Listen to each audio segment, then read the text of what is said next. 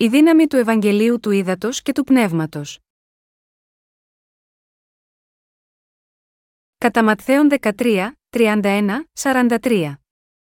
Άλλην παραβολήν παρέθηκεν εις αυτούς, λέγον νομία είναι η βασιλεία των ουρανών με κόκκον συνάπεως, τον οποίον λαβών άνθρωπος έσπηρεν εν το αγρό αυτού, το οποίον είναι μεν μικρότερον πάντων των σπερμάτων, όταν όμως αυξηθεί είναι μεγαλύτερον των λαχάνων και γίνεται δένδρον, ώστε έρχονται τα πετεινά του ουρανού και κατασκηνούσιν εν της κλάδης αυτού.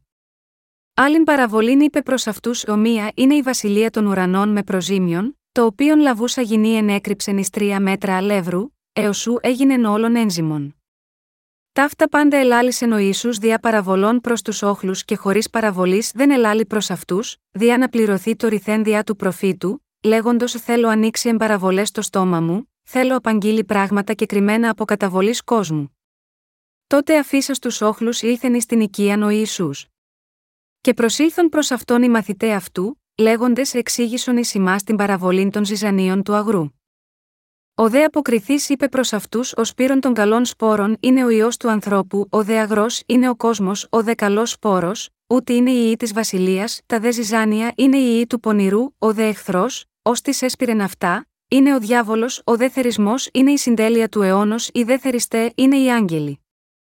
Καθώς λοιπόν συλλέγονται τα ζυζάνια και κατακαίονται εμπειροί, ούτω θέλει είστε εν τη συντελεία του αιώνος τούτου. Θέλει αποστείλει ο ιό του ανθρώπου τους αγγέλους αυτού, και θέλουσι συλλέξει εκ της βασιλείας αυτού πάντα τα σκάνδαλα και τους πράττοντας την ανομίαν, και θέλουσι ρίψει αυτούς εις την κάμινον του πυρός, εκεί θέλει είστε ο κλαφθμός και ο τριγμός των οδόντων. Τότε η δίκαιη θέλουσιν εκλάμψει ως ο ήλιος εν τη βασιλεία του πατρός αυτών. Ο έχων οτά διά να ακούει ας ακούει. Είναι ελπίδα και επιθυμία μου, το Ευαγγέλιο του Ήδατος και του Πνεύματος να εξαπλωθεί δυναμικά σε όλο τον κόσμο. Πιστεύω ότι ο Θεός θα ανοίξει την πόρτα σε ολόκληρο τον κόσμο, συμπεριλαμβανομένων και των περιοχών του κόσμου που δεν αγγίχθηκαν, ώστε αυτό το Ευαγγέλιο του Ήδατος και του Πνεύματος να μπορεί να διακηρυχθεί παντού. Πιστεύω ότι το αληθινό Ευαγγέλιο θα εξαπλωθεί δυναμικά σε όλο τον κόσμο και ότι θα μαρτυρηθεί πλήρως σε όλους όσους ψάχνουν την αλήθεια, χωρίς να μείνει κανένας πίσω. Πιστεύω ότι ανεξάρτητα από το αν είναι επιθυμία μας ή όχι, η μεγάλη εντολή του Θεού να διαδώσουμε το Ευαγγέλιο του ύδατο και του πνεύματος σε όλο τον κόσμο, σίγουρα θα εκπληρωθεί στο εγγύς μέλλον. Πιστεύω επίσης ότι μέσα από εμάς ο Θεός θα διαδώσει το Ευαγγέλιο σε ολόκληρο τον κόσμο, επειδή αυτό έχει αποφασίσει να πράξει ο Θεός.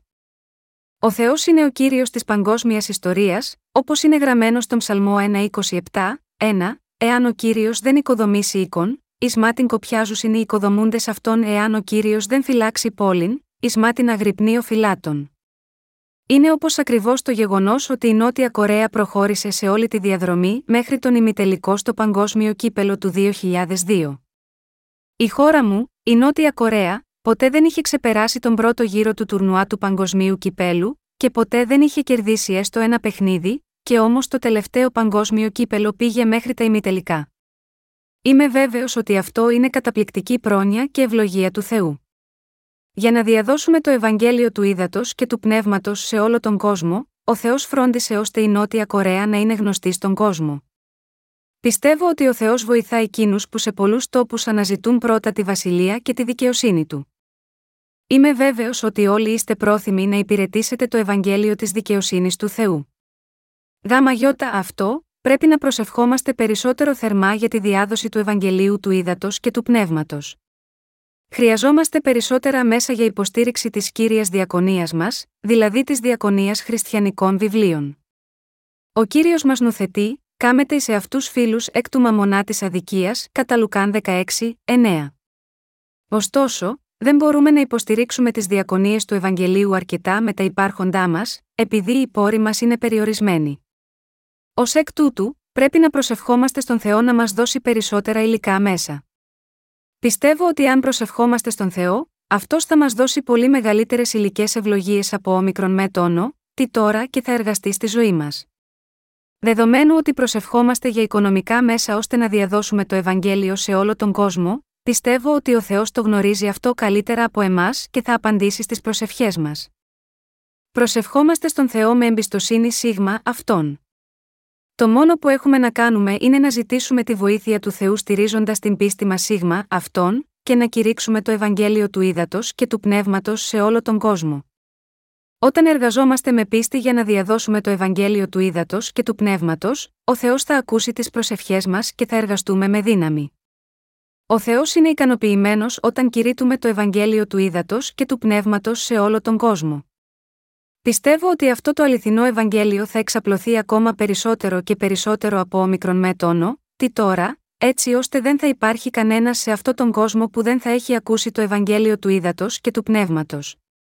Είναι διακαής επιθυμία μου ο κύριος να κάνει όλα αυτά τα πράγματα τα επόμενα χρόνια. Ποια είναι η δύναμη του Ευαγγελίου του Ήδατο και του Πνεύματος που είναι σαν ένα σπόρο συναπιού; Μόλις διαβάσαμε στο Καταματθέων 13, 31, 43. Οι στίχοι 31 και 32 λένε: Άλλην παραβολήν παρέθηκεν εις αυτούς, λέγον ομοία είναι η βασιλεία των ουρανών με κόκκον συνάπεως, τον οποίον λαβών άνθρωπος έσπηρεν εν το αγρό αυτού, το οποίον είναι μεν μικρότερον πάντων των σπερμάτων, όταν όμως αυξηθεί είναι μεγαλύτερον των λαχάνων και γίνεται δένδρον, ώστε έρχονται τα πετεινά του ουρανού και κατασκηνούσιν εν της κλάδης αυτού. Ο Ιησούς είπε ότι η βασιλεία του Θεού είναι όπως ένας σπόρος συναπιού που ένας άνθρωπος έσπηρε στο χωράφι του. Ο κύριος μας είπε ότι ο σπόρος του συναπιού είναι ο μικρότερος από όλους τους σπόρους, αλλά όταν μεγαλώσει είναι το μεγαλύτερο από όλα τα βότανα και γίνεται δέντρο, έτσι ώστε τα πουλιά του αέρα έρχονται και φωλιάζουν στα κλαδιά του. Ο κύριος μας μιλούσε για τη δύναμη του Ευαγγελίου μέσα από αυτή την παραβολή με αυτή την περικοπή. Με άλλα λόγια, μέσα από τη δύναμη αυτού του αληθινού Ευαγγελίου, ο Θεός επίτρεψε στους αμαρτωλούς να λάβουν την άφεση της αμαρτίας, για να απελευθερωθούν από τα δεσμά των αμαρτιών τους, και ως εκ τούτου να λάβουν νέα και ξεκούραστη ζωή. Με λίγα λόγια, αυτή η περικοπή μας δείχνει πως η δύναμη του Ευαγγελίου του Ήδατος και του Πνεύματος εργάζεται για να εξαπλώσουμε τη βασιλεία του. Σίγμα, αυτή την παραβολή, η βασιλεία των ουρανών αναφέρεται εδώ στη βασιλεία του Θεού, και ο σπόρο του συναπιού αναφέρεται στο Ευαγγέλιο του Ήδατος και του Πνεύματος. Όταν οι άνθρωποι συναντούν πρώτη φορά αυτό το Ευαγγέλιο του ύδατο και του πνεύματος, αυτό μπορεί να φαίνεται πολύ μικρό και όχι ιδιαίτερα πολύτιμο, αλλά για εκείνους που το αποδέχονται στις καρδιές τους, το μεγαλείο της Βασιλείας του Θεού εκπληρώνεται στα πνεύματά τους. Αναφέρεται στη διαδικασία ότι ένας αναγεννημένος Άγιος γίνεται εργάτης που εργάζεται για τη Βασιλεία του. Η Βασιλεία του Θεού, με άλλα λόγια, αρχίζει και τελειοποιείται με την πίστη στον λόγο του Ευαγγελίου του Ήδατος και του Πνεύματος, η δύναμη του οποίου είναι όπως ένα σπόρο συναπιού. Όταν πιστεύουμε σε αυτό το Ευαγγέλιο του Ήδατος και του Πνεύματος που ο Ιησούς μας έχει δώσει, θα γίνουμε παιδιά του Θεού, και εκείνοι που έχουν γίνει έτσι θα γίνουν, επίσης, υπηρέτε του Θεού που οδηγούν τους αμαρτωλούς στον Θεό. Ο Ιησούς μας είπε μέσα από αυτή την παραβολή ότι οι υπηρέτε του Θεού χτίζουν τη βασιλεία του Θεού, αγκαλιάζουν αμέτρητους αμαρτωλούς στην αγκαλιά τους, και τους οδηγούν όλους τον Κύριο. Ο Κύριος δεν μίλησε χωρίς παραβολές. Στο κατά Ματθαίον 13, 34, 35 λέει «Και χωρίς παραβολής δεν ελάλει προς αυτούς, δια να πληρωθεί το ρηθένδια του προφήτου, λέγοντος θέλω ανοίξει εμπαραβολές στο στόμα μου, θέλω απαγγείλει πράγματα και κρυμμένα από καταβολής κόσμου». Ποια είναι αυτά τα πράγματα που κρατήθηκαν μυστικά από την ίδρυση του κόσμου, είναι η δύναμη του Ευαγγελίου του Ήδατος και του Πνεύματος που μπορεί να οικοδομήσει την βασιλεία του Θεού. Ο κύριος μας έχει κρατήσει τη δύναμη του Ευαγγελίου του Ήδατος και του Πνεύματος, το Ευαγγέλιο του ουρανού, μυστικό σίγμα, αυτή τη γη. Μέσα από τις παραβολές του, με άλλα λόγια, ο κύριος μίλησε για το πώς η βασιλεία του Θεού μπορεί να χτιστεί σίγμα, αυτή τη γη. Μπορούμε να δούμε μέσα από τους πιστούς το Ευαγγέλιο του Ήδατος και του Πνεύματος, ότι η βασιλεία του είναι χτισμένη σίγμα, αυτή τη γη. Με άλλα λόγια, μέσα από την πίστη αυτών των χωρίς αμαρτία ανθρώπων, που έχουν αναγεννηθεί από τη δύναμη του Ευαγγελίου του Ήδατος και του Πνεύματος χτίζεται η Βασιλεία του Θεού. Δάμα γιώτα, αυτό ο κύριος έχει μετατρέψει τέλεια τους πιστούς του σε δικό του λαό του Θεού, με τη δύναμη του Ευαγγελίου του Ήδατος και του Πνεύματος, έτσι ώστε τα πνεύματά μας να μην στερούνται τίποτε για να γίνουν λαός του Θεού. Δίνοντάς μας τη δύναμη αυτού του Ευαγγελίου, ο κύριος έχει φέρει την τελειότητα σε κάθε έναν από εμάς, και αυτός μας έδωσε τη δυνατότητα να γίνουμε λαός του Θεού και εργάτες της βασιλείας του. Γάμα γιώτα αυτό, μέσω των εν λόγω εργατών του Θεού, πολλοί αμαρτωλοί ακούνε τον λόγο του Ευαγγελίου του Ήδατος και του Πνεύματος, το αληθινό Ευαγγέλιο, και συγκεντρώνονται κάτω από τις διδασκαλίες τους. Αυτός είναι ο τρόπος που σώζονται από όλες τις αμαρτίες τους, γίνονται ο λαός της βασιλείας του Θεού, λαβαίνουν όλες τις ευλογίες και την προστασία του. Αυτή είναι η δύναμη του Ευαγγελίου του Ήδατος και του Πνεύματος. Η δύναμη του Ευαγγελίου του Ήδατος και του Πνεύματος είναι η τέλεια αλήθεια για τη βασιλεία του Θεού. Αυτή η δύναμη του Ευαγγελίου καθορίζει τη βασιλεία του Θεού και μετατρέπει τους αμαρτωλούς σε λαό του Θεού, επιτρέποντάς τους να αναγεννηθούν.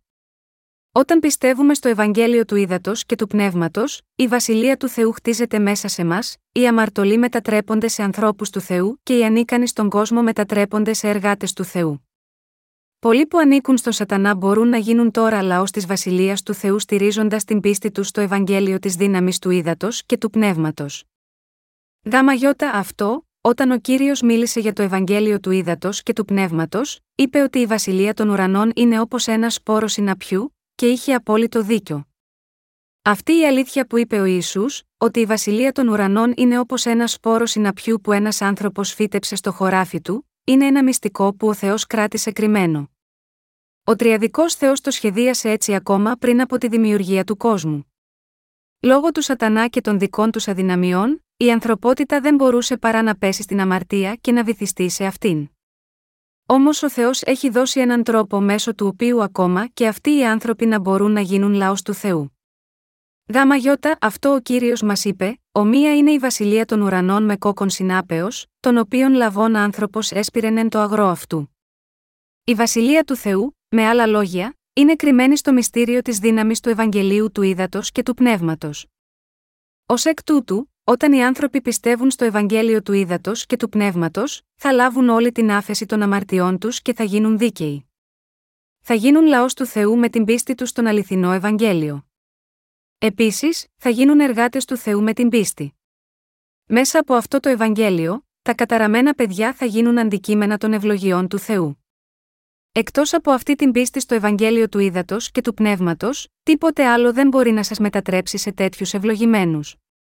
Είχατε γίνει λαός του Θεού, όταν είχατε πιστέψει μόνο στο αίμα του Σταυρού, εκείνο που τέλεια και εντελώς σας έχει μετατρέψει στον ίδιο τον λαό του Θεού και σας έχει διαμορφώσει σε εργάτες της βασιλείας του, είναι το Ευαγγέλιο της δύναμης του ύδατος και του πνεύματος. Ο κύριος αυτής της εξουσίας του Ευαγγελίου του ύδατος και του πνεύματος δεν είναι άλλος από τον δικό μας κύριο. Εσείς και εγώ ποτέ δεν πρέπει να υποτιμούμε το ισχυρό Ευαγγέλιο του ύδατο και του πνεύματος, επειδή είναι ο κύριος μας που ήρθε σίγμα, αυτή τη γη και μας έχει δώσει αυτό το Ευαγγέλιο από τη χάρη του. Με πρώτη ματιά, αυτό το αληθινό Ευαγγέλιο μπορεί να μοιάζει με το ψεύτικο Ευαγγέλιο που πιστεύει μόνο στο αίμα του Σταυρού, αλλά, για να κυριολεκτήσουμε, το Ευαγγέλιο του ύδατο και του πνεύματος είναι σε μια εντελώς διαφορετική διάσταση από τα άλλα Ευαγγέλια. Πρέπει να γίνουμε λαός του Θεού με πίστη στην Ευαγγελική αλήθεια του ύδατος και του πνεύματος. Μέσα από αυτό το Ευαγγέλιο, πρέπει πρώτα να εξηλαιωθούμε και να καθαριστούμε από όλες τις αμαρτίες μας, και να γίνουμε λαός του Θεού και πολύτιμοι εργάτες του. Πρέπει επίσης να κηρύξουμε αυτό το ισχυρό Ευαγγέλιο του ύδατος και του πνεύματος σε όσους εξακολουθούν να παραμένουν σκλάβοι στον Σατανά. Όταν το κάνουμε αυτό, αμέτρητοι άνθρωποι θα έρθουν για να λάβουν την άφεση της αμαρτίας τους. Ο Ισού μίλησε γάμα γιώτα, αυτό το μυστήριο του ουρανού με παραβολές έτσι να μην καταλάβει ο καθένας. Είπε ότι η βασιλεία των ουρανών είναι όπως ένα σπόρο συναπιού που ένας άνθρωπος έσπηρε στο χωράφι του.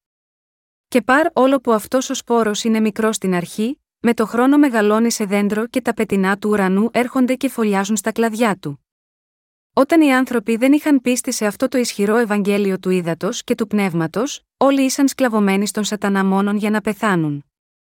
Αλλά μέσα από τους πιστούς σε αυτό το αληθινό Ευαγγέλιο, προέκυψε ο λαός του Θεού στη γη, και πολλοί έχουν καταλήξει να είναι ευλογημένοι από τον Θεό. Υπάρχει κανένα άλλο πραγματικό Ευαγγέλιο δύναμης πέρα από το Ευαγγέλιο του Ήδατος και του Πνεύματος, δεν υπάρχει κανένα. Αν υπάρχουν κάποιοι που εξακολουθούν να αναρωτιούνται και ψάχνουν, είναι σωστό να πιστεύω στο Ευαγγέλιο του Ήδατος και του Πνεύματος και να ακολουθήσω τον κύριο, ή κάθε άλλο Ευαγγέλιο είναι αληθινό εκτός από αυτό το Ευαγγέλιο, εγώ τους ενθαρρύνω να επιστρέψουν από αυτή την ανοησία. Οι θρησκόληπτοι αυτού του κόσμου είναι ακόμα σαν το σπόρο που έπεσε στην άκρη του δρόμου. Νομίζουν ότι πιστεύουν στον Θεό σωστά, απλά επειδή έχουν αλλάξει από τις θρησκείες τους στο χριστιανισμό και προσπαθούν να ζήσουν τη ζωή τους με το καλύτερο τρόπο. Αλλά το γεγονός είναι ότι δεν μπορούν να μετατρέψουν τους εαυτούς τους ούτε καν σε χωράφια με πέτρες, για να μην μπορούν να αναγνωρίζουν τον λόγο του Θεού. Αποκλεισμένοι από το στερεό τείχο της θρησκείας, δεν συνειδητοποιούν καν πόσο αμαρτωλοί και ανεπαρκείς είναι πραγματικά. Ακόμα και τώρα, αυτοί οι άνθρωποι πρέπει να ξέρουν πόσο λάγνοι είναι, να ξέρουν τους εαυτούς του και να ζητούν τον λόγο της αλήθειας. Πρέπει να πιστέψουμε, με άλλα λόγια, ότι ο κύριος μας, δίνοντάς μας το Ευαγγέλιο του της δύναμης του ύδατος και του πνεύματος από ευσπλαχνία του για εμάς, έχει εξαλείψει όλες τις αμαρτίες μας μια για πάντα, και μας έχει σώσει τέλεια. Όλοι πρέπει να πιστέψουμε σε αυτό, και έτσι να γίνουμε παιδιά του Θεού. Εκείνο που πρέπει να κάνουμε στη συνέχεια, είναι να ευχαριστούμε τον Θεό. Ωστόσο, επειδή εξακολουθούν να υπάρχουν εκείνοι που δεν πιστεύουν έτσι και διστάζουν, ο Θεός είναι απογοητευμένος.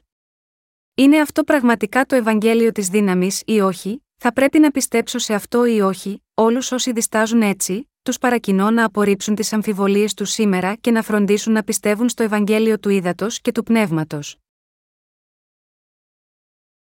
Ένας σπόρος συναπιού είναι μικρός, αλλά έχει τεράστιο δυναμικό. Ο Ιησούς είπε ότι η βασιλεία των ουρανών είναι όπως ένας σπόρος συναπιού που ένας άνθρωπος έσπηρε στο χωράφι του. Πόσο μικρός είναι ένας σπόρος συναπιού, είναι τόσο μικρός που δεν μπορείτε να τον δείτε εύκολα με γυμνό μάτι. Και ενώ τον ψάχνετε, αν τύχει να φυσήξετε δυνατά, θα τον πάρει ο αέρας. Έτσι είναι ένας σπόρος συναπιού. Πώς, λοιπόν, αυτός ο σπόρος μπορεί να μετατραπεί σε δέντρο, ενώ είναι τόσο μικρός, ο καθένας μπορεί να το αναρωτηθεί αυτό. Αλλά μόλις ο σπόρος βλασταίνει, μεγαλώνει τελικά σε ένα μεγάλο δέντρο. Μπορεί να προσφέρει στη συνέχεια θέσεις φωλιάς στα πουλιά για να κελαϊδούν, να σκιαστούν, να ζητήσουν καταφύγιο από τον καυτό ήλιο, και από τη βροχή και τον άνεμο. Όταν συναντάμε αρχικά το Ευαγγέλιο του Ήδατος και του Πνεύματος, μπορεί πολύ καλά να σκεφτούμε, τι είναι τόσο σπουδαίο σίγμα, αυτό, όμως, όταν αναφέρεται σε αυτό το Ευαγγέλιο, ο κύριος είπε ότι ήταν το μυστήριο που ήταν κρυμμένο από την ίδρυση του κόσμου. Είπε στη σημερινή περικοπή της Αγίας Γραφής: Θέλω ανοίξει εμπαραβολές στο στόμα μου, θέλω απαγγείλει πράγματα και κρυμμένα από καταβολής κόσμου. Μία από αυτές τις παραβολές είναι ότι ο ουρανός είναι σαν ένα σπόρο συναπιού όπου ένας άνθρωπος έσπηρε στο χωράφι του. Η βασιλεία του Θεού προβάλλει μέσα από τους πιστούς το Ευαγγέλιο του ύδατο και του πνεύματος. Ο Ιησούς είπε ότι μέσα από αυτούς που έχουν αναγεννηθεί από το Ευαγγέλιο του ύδατο και του πνεύματος προβάλλει η βασιλεία του Θεού και αναπτύσσεται, και έτσι προκύπτει ο λαός του. Ακριβώς όπως και μια μικρή φλόγα μπορεί να μετατραπεί σε μια μεγάλη πυρκαγιά και να κάψει τεράστια δάση, μέσα από αυτούς που διαδίδουν το Ευαγγέλιο του ύδατο και του πνεύματος, με άλλα λόγια, πολλοί άνθρωποι μπορούν να γίνουν παιδιά του Θεού. Γάμα γιώτα, αυτό δεν πρέπει να σκεφτόμαστε ότι δεν υπάρχει πολλή αξία σε αυτό το Ευαγγέλιο του ύδατο και του πνεύματος, ούτε να νομίζουμε, στην άγνοιά μας, είμαι σίγουρος ότι υπάρχει κάτι καλύτερο από το Ευαγγέλιο του ύδατο και του πνεύματος. Τόσοι πολλοί άνθρωποι σε αυτόν τον κόσμο έχουν ερευνήσει τόσο πολύ και έχουν παράγει τόσες πολλές μελέτες. Μήπως αυτό σημαίνει ότι αυτά που έχουν πει οι θεολόγοι είναι όλα λάθος, αν πραγματικά έχετε τέτοιες σκέψεις, θα πρέπει να τις παραμερίσετε. Συνειδητοποιήστε το γεγονός ότι ένας σπόρος συναπιού, που φαίνεται άνευ και αγνοείται από όλους, αυξάνεται τελικά σε ένα τεράστιο δέντρο. Αναγνωρίστε το γεγονός ότι η δύναμη του Ευαγγελίου του Ήδατος και του Πνεύματος έχει μετατρέψει εσένα και εμένα, που ήμασταν αμαρτωλοί, σε δίκαιους. Οι αμαρτίες σου έχουν ποτέ εξηλαιωθεί από οποιαδήποτε δόγματα όπως το δόγμα της βαθμιαίας αγιοποίησης ή το καλβινιστικό δόγμα της δικαίωσης, έχετε γίνει δίκαιοι ακολουθώντας το κίνημα Πεντηκοστής που δίνει έμφαση στις προσωπικές μυστηριώδεις εμπειρίες σας, η θεολογία, τα δόγματα και η δικαιοσύνη του ανθρώπου, δεν έχουν τη δύναμη να καθαρίσουν τις αμαρτίες της ανθρωπότητας. Μόνο η δύναμη του Ευαγγελίου του Ήδατος και του Πνεύματος μπορεί να καθαρίσει τις αμαρτίες μας, να μας μετατρέψει σε λαό του Θεού, και να μας κάνει ανθρώπους της βασιλείας του Θεού που χτίζουμε αυτή τη βασιλεία Σίγμα, αυτή τη γη. Από ποιον χτίστηκε η βασίλεια των ουρανών, η βασιλεία των ουρανών χτίζεται από εκείνους που πιστεύουν στο Ευαγγέλιο της δύναμης του ύδατο και του πνεύματος. Ακόμα και πριν από την ίδρυση του κόσμου, ο Θεός μας επέλεξε εν Χριστώ, μας προόρισε εν Χριστώ και μας έκανε λαό του εν Χριστώ. Με λίγα λόγια, ο Θεός Πατέρας σχεδίασε τη σωτηρία μας εν Χριστώ Ιησού, τον ιό του. Δηλαδή, επειδή ο Ιησούς Χριστός γεννήθηκε σίγμα, αυτή τη γη, βαπτίστηκε, πέθανε στον Σταυρό, αναστήθηκε από τους νεκρούς και μας έχει σώσει με αυτόν τον τρόπο, εκείνος κατέστησε δυνατό για εμάς να γίνουμε παιδιά του Θεού με πίστη στη δύναμη του Ευαγγελίου του Ήδατος και του Πνεύματος. Κάνοντας όλα αυτά τα πράγματα, μας έδωσε τη δυνατότητα να δοξάζουμε τον Θεό, να πιστέψουμε σίγμα αυτόν και να τον ευχαριστήσουμε. Εκείνος μας έχει κάνει να επενούμε τη δόξα του Θεού. Ω εκ τούτου, γνωρίσαμε το θέλημα του Θεού προς εμάς, το οποίο είχε κρατηθεί μυστικό από την ίδρυση του κόσμου. Με την πίστη μας στην αλήθεια που αποκαλύπτεται στην παραβολή του Σπορέα, μπορούμε να καταλάβουμε τον λόγο της αλήθειας. Ο ουρανός, η βασιλεία του Θεού, ανήκει σε αυτούς που έχουν αυτό το είδος πίστης. Με άλλα λόγια, η βασιλεία των ουρανών ανήκει σε αυτούς που πιστεύουν στο Ευαγγέλιο του Ήδατος και του Πνεύματος. Κανένας εκτός από τους πνευματικά σοφούς δεν αξίζει την αλήθεια. Εκείνοι που είναι πνευματικά πεισματάριδες εμένουν αποκλειστικά στις επικρατούσες γνώσεις, ακόμα και αν έχουν αποδειχτεί αναλυθείς. Υπάρχει ένα ρητό που λέει: Ποτέ δεν σκέφτονται δύο φορές σχετικά με τα θέματα που υποστηρίζει η πλειοψηφία. Γάμα γιώτα αυτό, πολλοί χριστιανοί δεν σκέφτονται ακόμα και για τις πιθανές πλάνες της πίστης τους, επειδή η απόλυτη πλειοψηφία των χριστιανών πιστεύουν ότι το αίμα του Σταυρού είναι η μόνη αλήθεια της σωτηρίας τους. Γάμα γιώτα, αυτό ο σημερινός χριστιανισμός είναι γεμάτος από τέτοιους τυφλούς πιστούς. Ωστόσο, δεν είναι εντάξει για εμάς να έχουμε μόνο ισχυρή πίστη σε οτιδήποτε.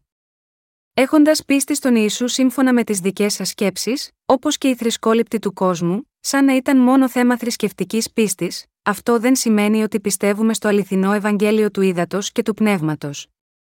Πριν γνωρίσουμε το Ευαγγέλιο του Ήδατος και του Πνεύματος, δεν είχαμε το Ευαγγέλιο του Θεού που πραγματικά καθάρισε όλες τις αμαρτίες μας.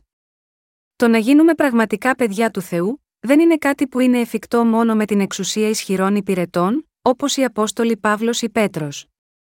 Ωστόσο, παρ όλα αυτά, εκείνοι που αγνοούν το Ευαγγέλιο του ύδατο και του πνεύματος λένε, πώς μπορεί ένας άνθρωπος να είναι χωρίς αμαρτία, αυτό είναι δυνατό μόνο στους ειδικούς, ισχυρούς υπηρέτες του Θεού, όπως η Αβραάμ, Ισαάκ, Ιακώβ, ο Ηλίας, ο Ιεζεκίλ και ο Δανιήλ, και υποστηρίζουν ότι αν και μπορούμε να πιστέψουμε στον Ιησού, δεν θα γίνουμε αναγκαστικά σαν αυτούς τους δούλους. Έγιναν χριστιανοί μόνο επειδή τους φάνηκε ότι ο χριστιανισμός είναι η μεγαλύτερη από τις πολλές θρησκείες του κόσμου.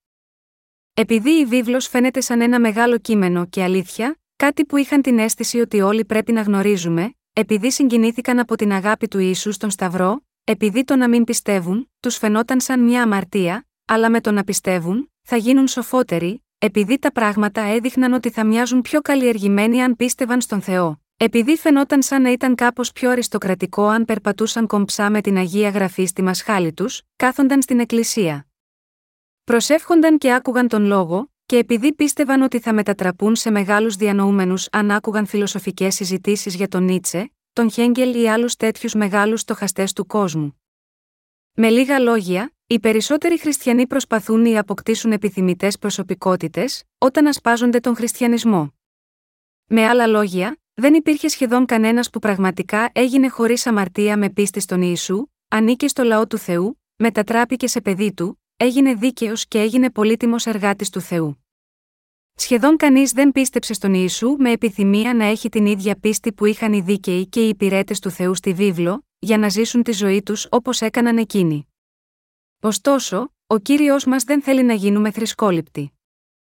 Θέλει μόνο να πιστέψουμε στο Ευαγγέλιο του Ήδατος και του Πνεύματος, το οποίο έχει τη δύναμη που μας δίνει τη δυνατότητα να γίνουμε παιδιά του Θεού και να οικοδομήσουμε τη βασιλεία του στη γη. Συγχριστιανοί μου, πιστεύετε ότι το Ευαγγέλιο του Ήδατος και του Πνεύματος σας έχει κάνει παιδιά του Θεού, ναι, αυτό το ισχυρό Ευαγγέλιο μας έχει μετατρέψει πράγματι σε παιδιά του Θεού. Το Ευαγγέλιο του Ήδατος και του Πνεύματος μας έχει παραχωρήσει την ίδια πίστη με αυτή του Αβραάμ. Πώς πίστευε ο Αβραάμ, πίστευε στον λόγο του Θεού με ελπίδα, παρά την απελπιστική του κατάσταση.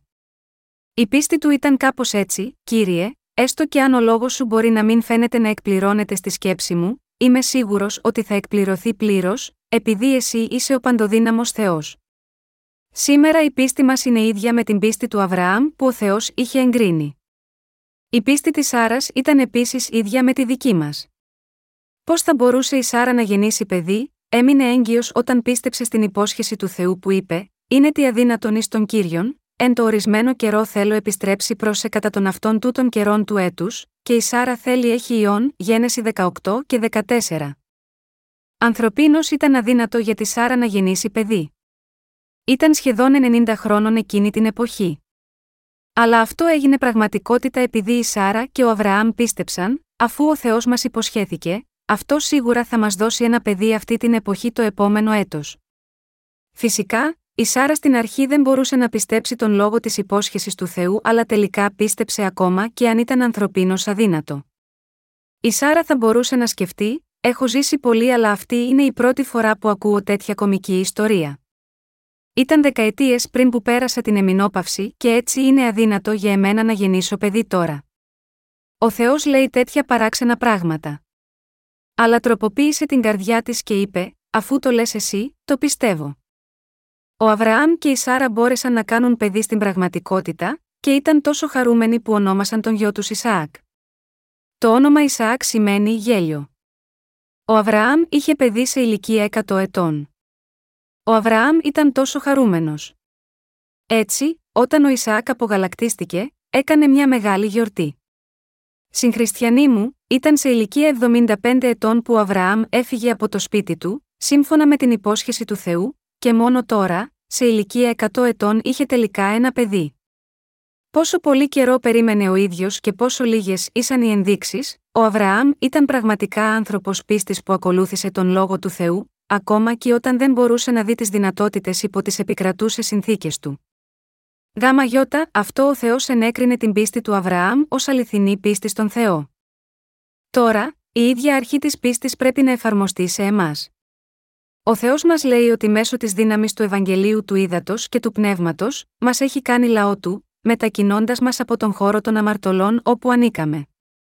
Ο κύριος είπε ότι έχει καθαρίσει όλες τις αμαρτίες μας, συμπεριλαμβανομένων των αμαρτιών που θα διαπράξουμε στο μέλλον αναλαμβάνοντάς τις επάνω του μέσω του βαπτίσματός του και τις εξηλαίωσε με το αίμα του στον Σταυρό. Ενώ αυτό μπορεί να φαίνεται αδύνατο, είναι η πραγματικότητα. Συγχριστιανοί μου, έχουμε πίστη στο ισχυρό Ευαγγέλιο του Ήδατος και του Πνεύματος. Είναι γραμμένο στη βίβλο, είναι δε η πίστη ελπιζομένων πεποίθησης, βεβαίωσης πραγμάτων μη βλεπομένων, Εβραίους 11, 1. Επομένως, όταν μένετε στον λόγο του Θεού, οι υποσχέσεις ευλογίας του Θεού θα είναι όλες δικές σας. Αλλά αν δεν μένετε στον λόγο, θα τις χάσετε όλες. Μια κορεατική παροιμία λέει ότι το αλάτι στην κουζίνα είναι αλμυρό, μόνο όταν πράγματι χρησιμοποιηθεί. Αδιάφορο πόσο πολύ αλάτι μπορεί να έχετε στην κουζίνα σας, το φαγητό σας θα πάρει αλμυρή γεύση μόνο αν πραγματικά βάλετε αλάτι σίγμα, αυτό. Αν δεν το κάνετε, το φαγητό σας δεν θα είναι αλμυρό καθόλου. Παρόμοια, πρέπει να κρατήσετε τον γραπτό λόγο του Θεού με πίστη.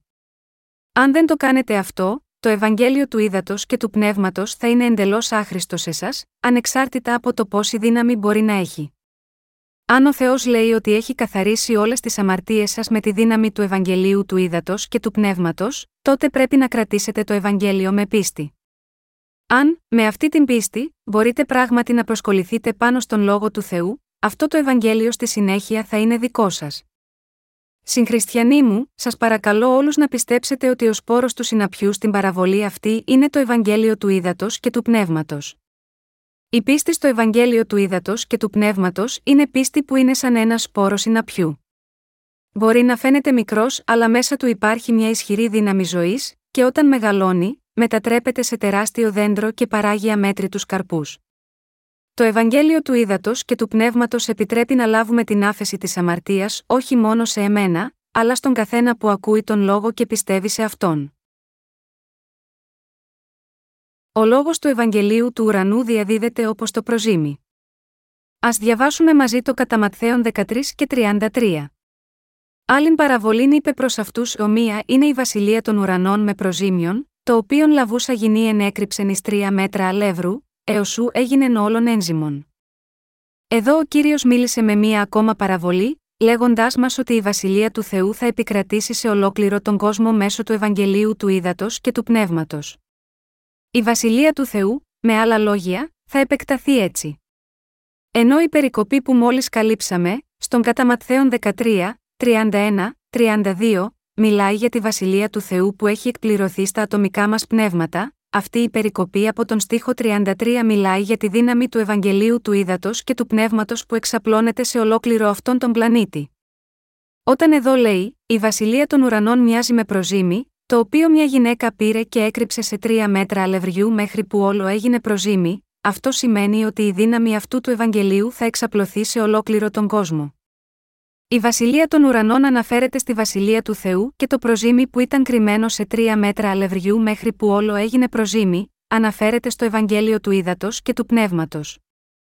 Το Ευαγγέλιο του Ήδατος και του Πνεύματος είναι η τέλεια αλήθεια που οδηγεί τους αμαρτωλούς στη δίκαιη βασιλεία του Θεού. Ο Θεός θα εξαπλώσει αυτό το ισχυρό Ευαγγέλιο σε όλο τον κόσμο στους έσχατους καιρούς. Το Ευαγγέλιο θα διαδοθεί σε κάθε γωνιά αυτού του κόσμου, έτσι ώστε ο καθένας να έχει ακούσει γάμα γιώτα, αυτό το αληθινό Ευαγγέλιο, χωρίς εξαίρεση. Ο Ισού είπε ότι η βασιλεία των ουρανών είναι σαν προζήμι που τοποθετήθηκε σε τρία μέτρα αλευριού. Πόσο όγκο έχουν αυτά τα τρία μέτρα αλευριού, στα παλιά χρόνια, το αλεύρι πουλιόταν με το μέτρο του γεύματος, από ένα μέτρο σε δύο, τρία και ούτω καθεξής. Τρία μέτρα αλευριού δεν θα ήταν μικρή ποσότητα, αλλά μια σημαντική ποσότητα από αλεύρι που είναι αρκετή για μια γιορτή χωριού. Ο Ισού είπε ότι η βασιλεία των ουρανών είναι σαν προζήμι που τοποθετήθηκε σε τρία μέτρα αλευριού. Αυτό σημαίνει ότι ενώ το Ευαγγέλιο του ύδατο και του πνεύματος είναι τόσο μικρό όσο ένα σπόρο συναπιού, όταν αυτή η αλήθεια σπέρνεται σε αυτόν τον κόσμο, θα εξαπλωθεί στις καρδιές όλων των ανθρώπων σε αυτόν τον κόσμο. Με άλλα λόγια, το Ευαγγέλιο του ύδατο και του πνεύματος, που είναι το Ευαγγέλιο της Βασιλείας των Ουρανών, θα εξαπλωθεί μακριά και πλατιά, έτσι ώστε όλοι που ζουν σίγμα, αυτή τη γη, να ακούσουν αυτό τον λόγο, χωρίς καμία εξαίρεση. Και αυτό σημαίνει επίσης ότι η δύναμη αυτού του Ευαγγελίου είναι αρκετή για να σώσει τον καθένα από την αμαρτία. Αυτό το Ευαγγέλιο είναι περισσότερο από ικανό για να μπορεί να σώσει τον καθένα και να εξαπλωθεί σε όλο τον κόσμο. Έτσι, όταν διαβάζω αυτή την περικοπή, έχω απόλυτη εμπιστοσύνη ότι ο λόγος του Θεού πράγματι θα εξαπλωθεί σε όλο τον κόσμο. Υπάρχουν τόσες πολλές μικρές νησιωτικές χώρες, που δεν έχω ακούσει τα ονόματά τους.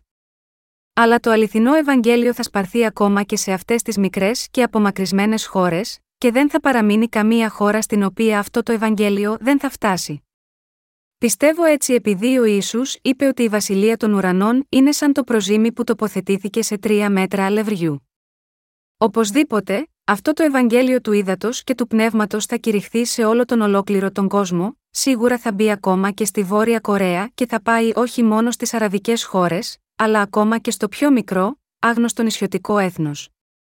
Αυτό συμβαίνει επειδή ο ίδιος ο κύριος είπε ότι το Ευαγγέλιο του ύδατο και του πνεύματος είναι σαν προζήμι. Αν και εμείς οι ίδιοι μπορεί να μην έχουμε αρκετή δύναμη ή υλικά μέσα, το Ευαγγέλιο του ύδατο και του πνεύματος είναι πάρα πολύ ισχυρό, και ως εκ τούτου, σίγουρα θα εξαπλωθεί σε όλο τον κόσμο. Έτσι δεν είναι, για τον λόγο αυτό πρέπει να προετοιμαστούμε με πίστη για να κηρύξουμε δυνατά το Ευαγγέλιο του ύδατο και του πνεύματος. Το αληθινό Ευαγγέλιο σίγουρα θα εξαπλωθεί σε όλο τον κόσμο. Θα γεμίσει ολόκληρο τον κόσμο. Έχοντας πίστη σε αυτό, λοιπόν, τι πρέπει να κάνουμε, όταν κάνουμε μια τέτοια αλυσίδα σκέψεων, διαπιστώνουμε ότι όλα τα δημιουργήματα ανήκουν στον Θεό, και φτάνουμε στο συμπέρασμα ότι πρέπει να προσευχηθούμε στον κύριο για να μας δώσει τα οικονομικά μέσα για να κηρύξουμε το Ευαγγέλιο παντού.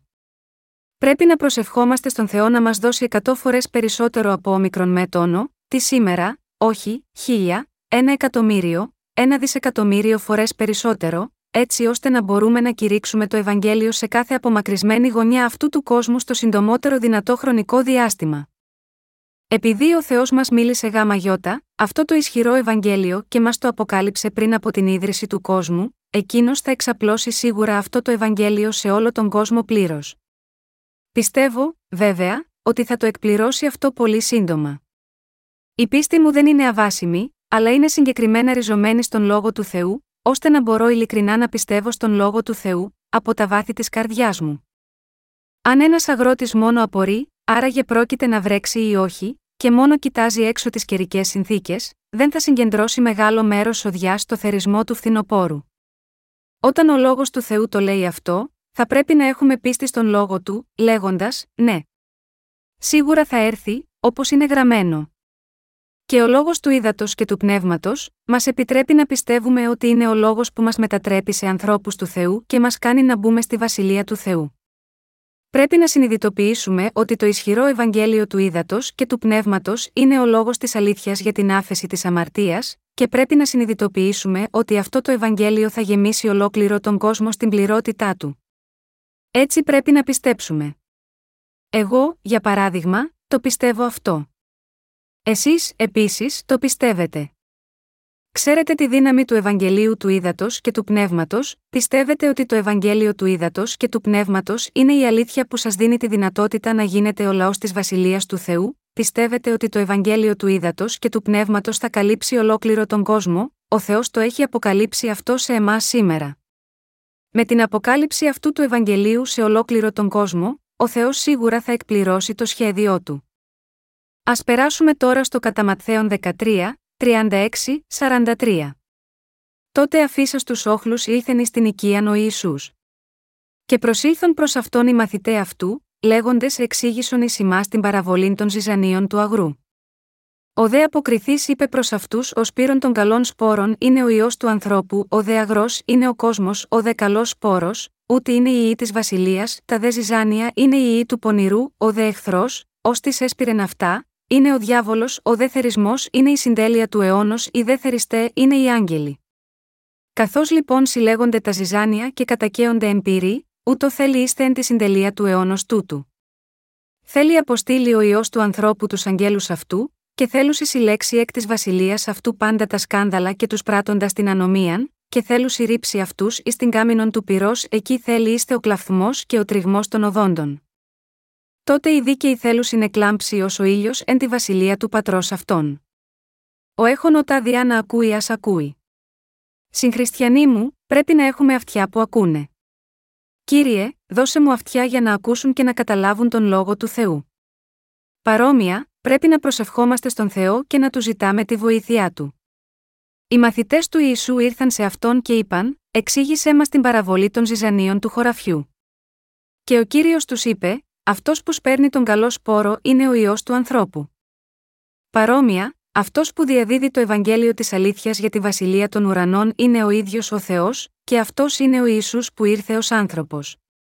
Ποιο είναι το χωράφι, δηλαδή, το αντικείμενο στο οποίο ο Ισού κήρυξε τον λόγο του, αυτό το αντικείμενο είναι ο κόσμος. Ο καθένας που ζει στον κόσμο είναι το χωράφι του. Ο Ιησούς τότε είπε: Η καλή σπόρη είναι η γη της Βασιλείας. Όσοι πιστεύουν στο Ευαγγέλιο του Ήδατος και του Πνεύματος, με άλλα λόγια, είναι αυτοί που ανήκουν στη Βασιλεία του Θεού.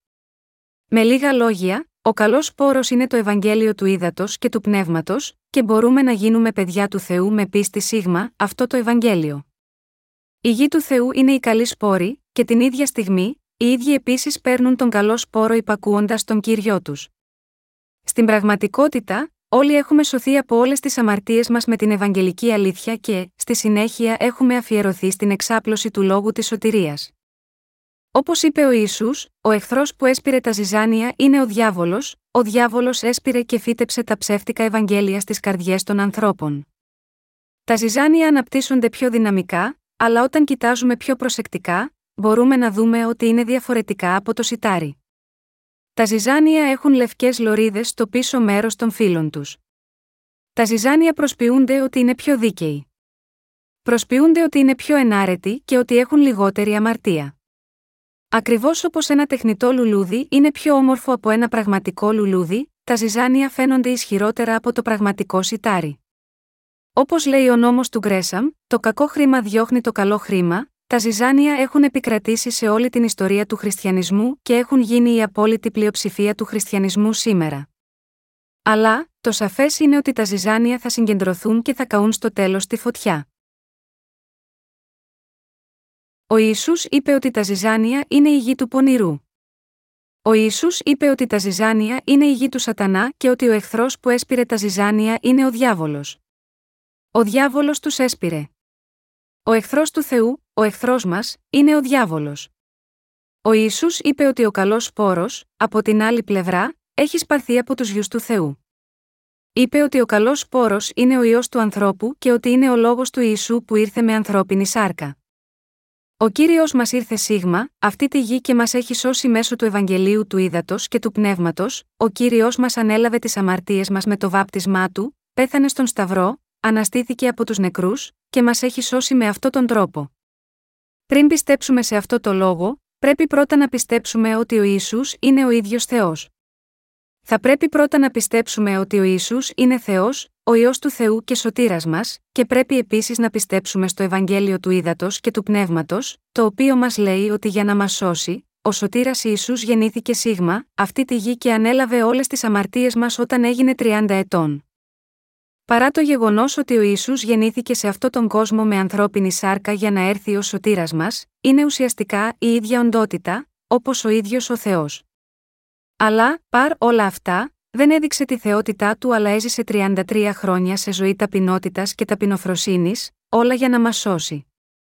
Στάθηκε στο πλευρό μας, ανέλαβε όλες τις αμαρτίες μας, σήκωσε την καταδίκη της αμαρτίας μας, πέθανε στη θέση μας, αναστήθηκε από τους νεκρούς, ήρθε ο ίδιος στη ζωή και πάλι με τη δύναμή του για να μας φέρει στη ζωή, επίσης ολοκλήρωσε τη σωτηρία μας εντελώς και έχει γίνει ο Θεός της τέλειας σωτηρίας μας.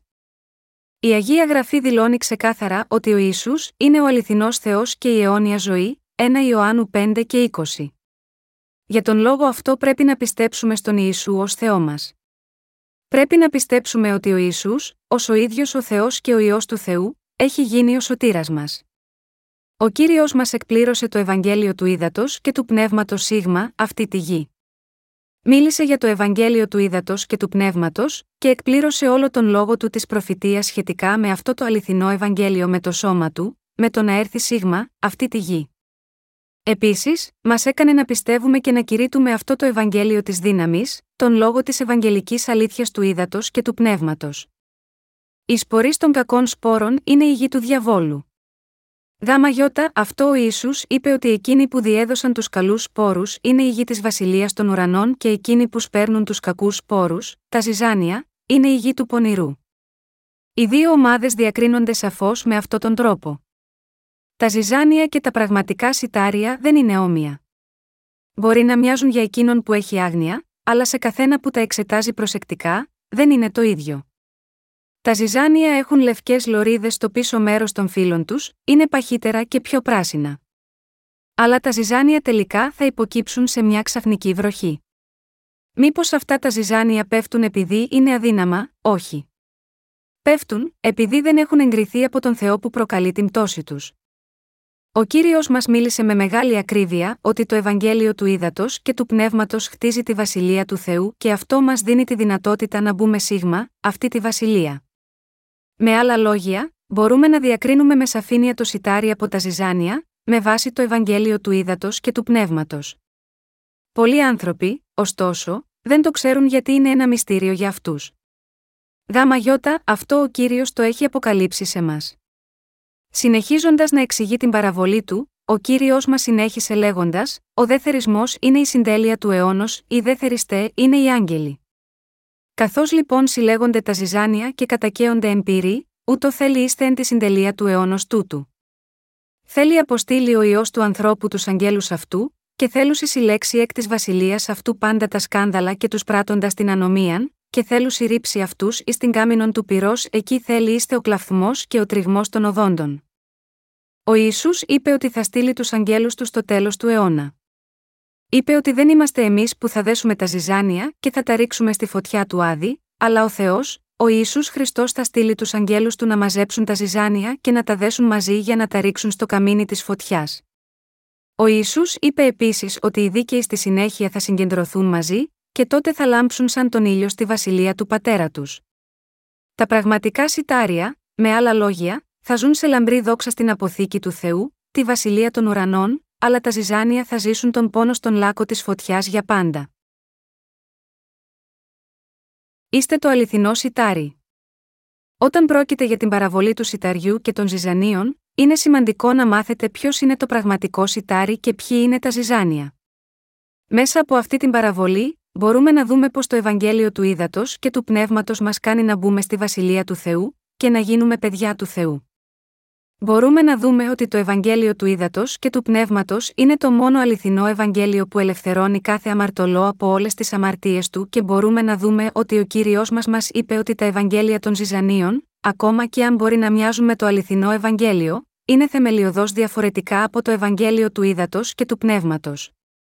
Το Ευαγγέλιο του Ήδατος και του Πνεύματος που κηρύττουμε είναι περισσότερο από επαρκές για να διαδοθεί σε όλο τον κόσμο. Θα εξαπλωθεί χωρίς αποτυχία. Ανεξάρτητα από το πόσο ανεπαρκείς είμαστε, το Ευαγγέλιο του Ήδατος και του Πνεύματος θα κηρυχθεί σίγουρα. Επειδή αυτό δεν είναι μόνο δικό μας έργο, αλλά έργο του Θεού, εκείνος θα εκπληρώσει σίγουρα αυτό το έργο. Συγχριστιανοί μου, γιατί τα ζυζάνια μετατράπηκαν σε ζυζάνια, δεν έγινε επειδή άκουσαν και αποδέχτηκαν τα Ευαγγέλια των ζυζανίων που κήρυξαν η γη του πονηρού, πώς έχουμε γίνει η γη του Θεού, δεν έγινε επειδή εκείνοι που έγιναν πρώτη γη του Θεού με πίστη στο Ευαγγέλιο του Ήδατος και του Πνεύματος κήρυξαν τον λόγο της δύναμης του Ευαγγελίου του Ήδατος και του Πνεύματος σε μας, ναι, ήμασταν αμαρτωλοί ενώπιον του Θεού, αλλά όταν ακούσαμε και πιστέψαμε στο αληθινό Ευαγγέλιο, το Ευαγγέλιο του πραγματικού σιταριού, γίναμε οι δίκαιοι.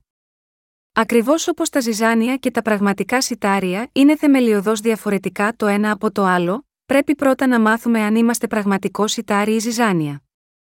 Και πρέπει να τραβήξουμε μια διαχωριστική γραμμή στις καρδιές μας.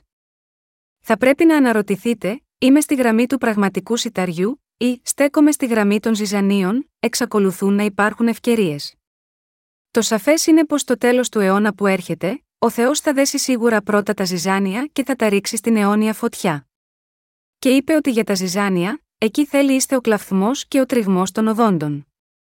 Ανεξάρτητα από το πόσο ανεπαρκείς μπορεί να είμαστε στις πράξεις μας, και δεν έχει σημασία τι είδους αμαρτία μπορεί να διαπράττουμε, πρέπει να πιστέψουμε ότι με τη δύναμη του Ευαγγελίου του Ήδατος και του Πνεύματος, ο κύριος έχει μετατρέψει τέλεια εσάς και εμένα, που είμαστε προορισμένοι για τον Άδη, σε παιδιά του Θεού, έτσι ώστε να μπορούμε να γίνουμε γη του Θεού.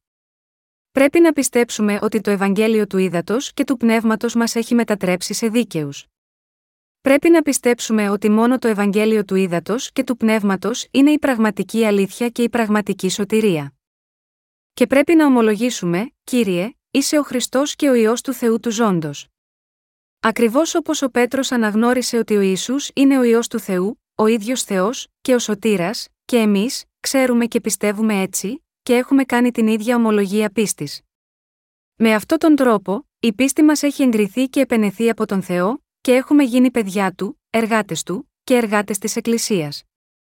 Όλοι μας, εσείς και εγώ εξίσου, πρέπει να πιστέψουμε ότι το Ευαγγέλιο του Ήδατος και του Πνεύματος είναι η μόνη πραγματική αλήθεια, και ότι μόνο αυτό το Ευαγγέλιο έχει καθαρίσει όλες τις αμαρτίες μας. Θα έπρεπε να μετακινηθώ δεξιά ή αριστερά, δεν μπορώ να μετακινηθώ καθόλου, τουλάχιστον όχι ακόμα. Χρειάζομαι κάποιο περιθώριο. Δεν θα είμαι πάντα εδώ. Δεν νομίζω ότι αυτό είναι το μόνο που υπάρχει. Υπάρχει κανείς που, έχοντας πατήσει το ένα πόδι εκεί, παρόλα αυτά εξακολουθεί να διστάζει να πατήσει κάτω το άλλο πόδι, μόνο το Ευαγγέλιο του Ήδατος και του Πνεύματος έχει σώσει εσάς και εμένα από όλες τις αμαρτίες μας. Μόνο η δύναμη αυτού του Ευαγγελίου του Ήδατος και του Πνεύματος είναι αρκετή για να μας κάνει χωρίς αμαρτία. Τίποτε άλλο δεν μπορεί να το κάνει αυτό. Όπως είναι γραμμένο στο πράξεις 4 και 12, δεν υπάρχει δέλτα γιώτα ουδενός άλλου η σωτηρία διότι ούτε όνομα άλλο είναι υπό των ουρανών δεδομένων μεταξύ των ανθρώπων, διά του οποίου πρέπει να σωθόμεν, δεν υπάρχει άλλο όνομα, παρά ο Ιησούς Χριστός ο οποίος έχει καθαρίσει τις αμαρτίες μας, δίνοντάς μας τη δύναμη του Ευαγγελίου του Ήδατος και του Πνεύματος. Μας έχει καθαρίσει πλήρως και απόλυτα. Αν και οι αμαρτίες μας είναι σαν κόκκινο, τις έχει πλύνει λευκές σαν το χιόνι, Ισαία 1 και 18. Στην παραβολή του Σπορέα και των τεσσάρων χωραφιών, ο κύριος μας είπε: Από την αρχή, λατρεύατε είδωλα, δεν αναγνωρίζατε ούτε ακούγατε τον λόγο μου, αλλά ήσασταν λάγνοι, κοσμικοί και ειδονιστικοί. Δεν μπορείτε να αποφύγετε, παρά να ρηχτείτε στον άδει για τις αμαρτίες σας. Αλλά ήρθα να σας σώσω και να εκπληρώσω τη σωτηρία σας στην εντέλεια με τη δύναμη του Ευαγγελίου του Ήδατος και του Πνεύματος. Έχω καθαρίσει όλες τις αμαρτίες σας.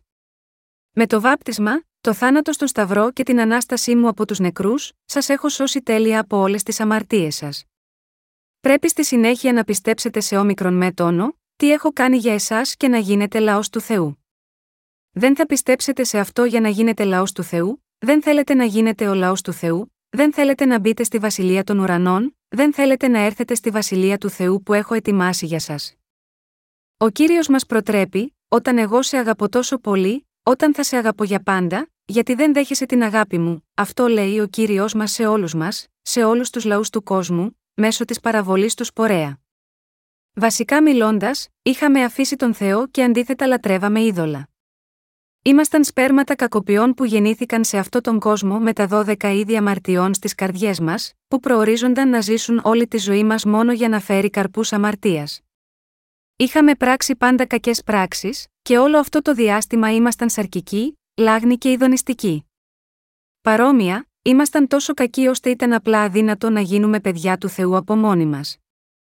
Ωστόσο, για να σώσει ανθρώπους όπως εμείς, ο ίδιος ο Θεός ήρθε σίγμα, αυτή τη γη με ανθρώπινη σάρκα, και όταν έγινε 30 ετών, βαπτίστηκε για να αναλάβει τις αμαρτίες μας. Εκείνος ανέλαβε όλες τις αμαρτίες μας μέσω του βαπτίσματός του, και στη συνέχεια πήγε στο Σταυρό. Και χύνοντας το αίμα του και πεθαίνοντας, τότε είπε: Τετέλεστε. Κατά Ιωάννην 19 και 30. Με άλλα λόγια φώναξε: Τώρα σας έχω σώσει τέλεια. Και με την ανάσταση από τους νεκρούς, ο κύριος έχει γίνει ο σωτήρας για εσένα και για εμένα. Τώρα μας ρωτάει: Σας έχω σώσει όλους σας. Σας έχω δώσει τον λόγο της δύναμης του Ευαγγελίου του Ήδατος και του Πνεύματος. Μπορείς να πιστέψεις τώρα σε αυτό, έχω εκπληρώσει τη σωτηρία σας αναλαμβάνοντας τις αμαρτίες σας με το βάπτισμά μου, πεθαίνοντας στο Σταυρό, και με την ανάσταση από τους νεκρούς. Μπορείς να πιστέψεις τώρα σε όλα αυτά που έκανα από την αγάπη μου για εσένα. Συγχριστιανοί μου, βασικά μιλώντας, ήμασταν όπως τα ζυζάνια. Ο Αδάμ και η Εύα, οι πρόγονοί μας, μετατράπηκαν σε ζυζάνια όταν εξαπατήθηκαν από τον Σατανά. Αλλά, σώθηκαν με την πίστη στον λόγο του Θεού, και εμείς, επίσης, μπορούμε να σωθούμε πιστεύοντας τον λόγο του. Έχετε τώρα την ευκαιρία. Ο Ιησούς σας ρωτάει: Γεννηθήκατε ζυζάνια, αλλά δεν θέλετε τώρα να γίνει το πραγματικό σιτάρι, τώρα, τα πάντα εξαρτώνται από την επιλογή μας. Αν νομίζουμε ότι είναι εντάξει να γίνουμε υπηρέτες του Σατανά, και να αφήνουμε τις καρδιές μας να παραμείνουν ως έχουν, τότε θα παραμείνουμε ζυζάνια. Αλλά, αν σκεφτούμε, αν και είμαι ανεπαρκής, δεν θέλω να καταλήξω υπηρέτης του διαβόλου. Θέλω να γίνω γιος του Θεού, παρά τις ανεπάρκειές μου. Κύριε, σε παρακαλώ ελέησέ με και δέξουμε, τότε πρέπει να παραδεχτούμε ότι ήμασταν προορισμένοι για τον Άδη, και πρέπει να πιστέψουμε ότι ο κύριος μας έχει σώσει μέσω του Ευαγγελίου του Ήδατος και του Πνεύματος.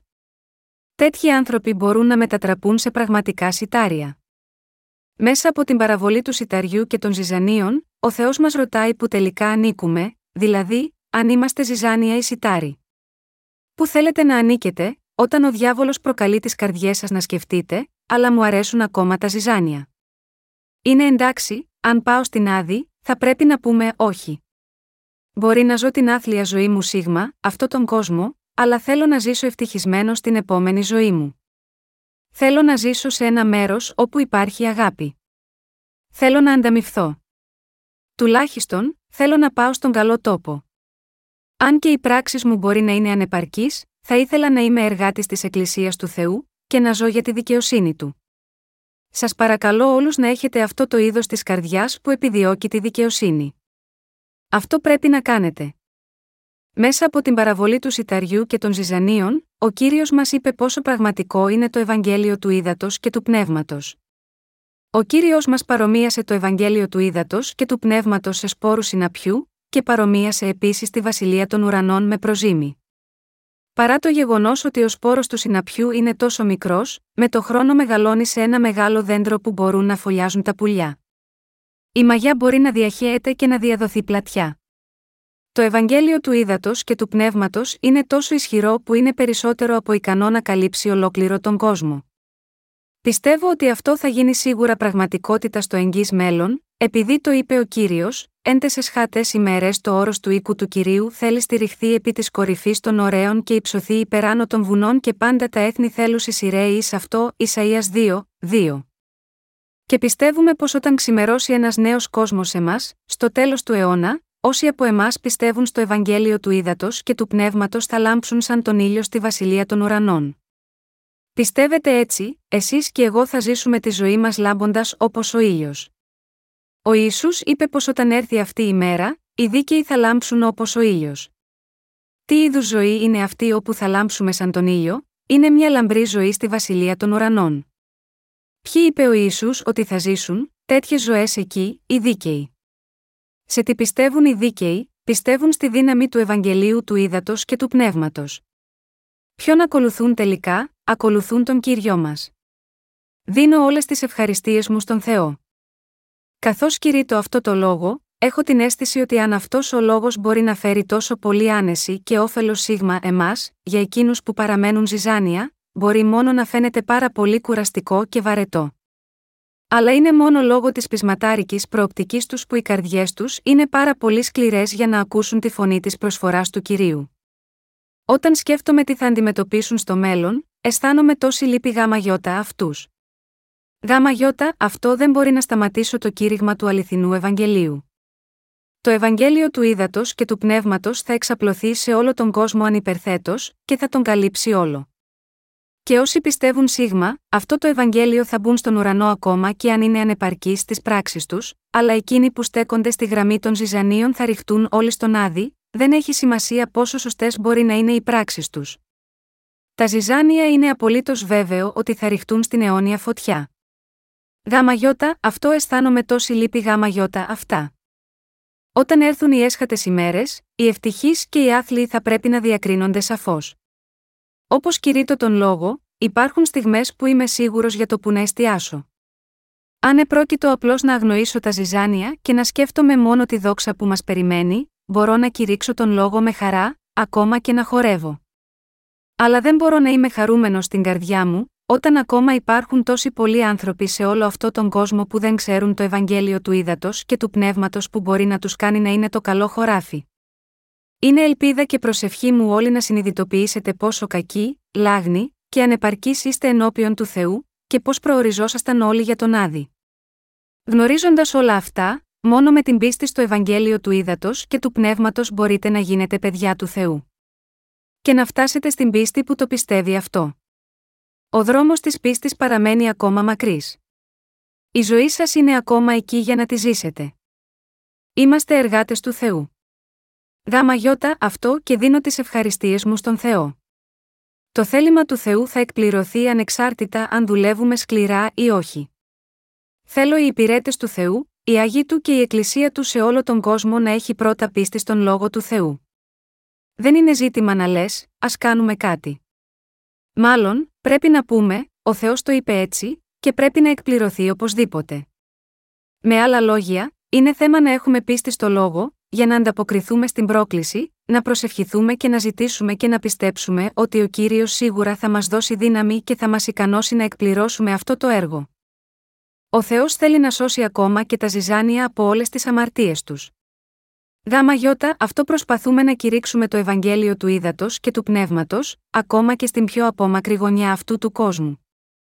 Πιστεύω ότι διαφωτίζοντας τις καρδιές πολλών ανθρώπων σε αυτόν τον κόσμο θα αναγνωρίσουν και θα πιστεύουν στον λόγο του Ευαγγελίου του ύδατο και του πνεύματος, και ο Θεός θα το κάνει δυνατό να μπούμε στη βασιλεία των ουρανών.